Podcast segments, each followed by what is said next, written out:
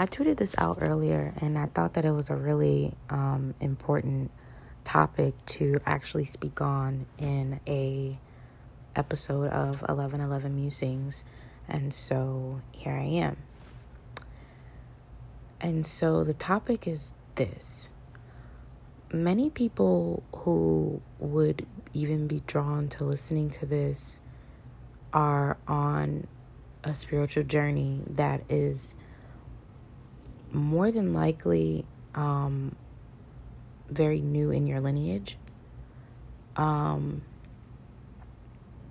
we are discovering or rediscovering who we looked at as God prior to our culture and our and our identities being stripped away from us.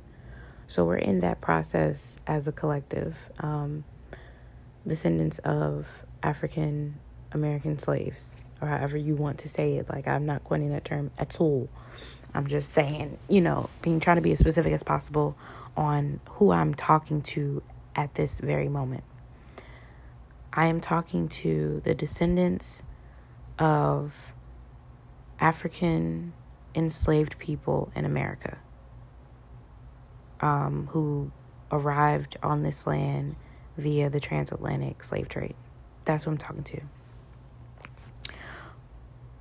We have a very distinct and a very unique um, religion the Black Christian Baptist Church is very specific, very distinct in the way that we worship. It's, it reminds me of, I guess, gumbo is the best analogy that I can make. It's like we have all these different things in this one pot, and they're really ingredients of what we were able to salvage from what we were given and how we knew how to work with it. And so we ended up with the black church. Now, I'm speaking specifically to Baptists because that's how I grew up. I am not saying that other, um, I don't even know how to describe it, I guess, branches, I don't know, of the religion are of, I'll say the black version of it is any less distinct and specific in the way that we worship. I'm sure, I'm sure. Um, if if black culture has touched it, it's dipped in swag. I'm sure. I just can't speak to it because I don't know it. So if anybody, you know, can speak to that, please feel free. Um, but yeah, so the I guess the point of this to kind of like tie all this together is that our ancestors, our lineage has taken root here on this land. Um and so in order to kind of stay in touch with our roots, we have to honor the ways in which our ancestors connected to God. Whether you believe, you know, there were horrible things that were kind of allowed because of said religion, um, that I mean, you're that's neither here nor there. The point is, through all of that, in the midst of the trickery, in the mix, in the midst of of the trick bag, our ancestors were still able to connect to the same God that they were connecting to prior with possibly limited knowledge on how to connect to this God, but this God was there the whole time. Um, this God never left them. And they connected.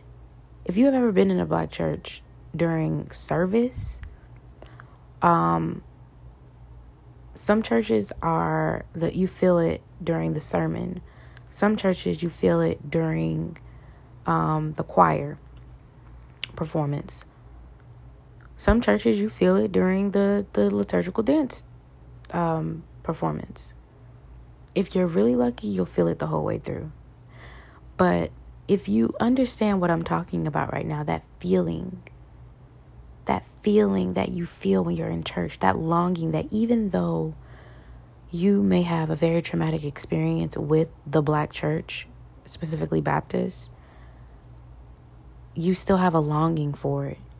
Because even in the midst of all of that foolishness, that was and is still a lot of things that take place in the black church, God still resides there.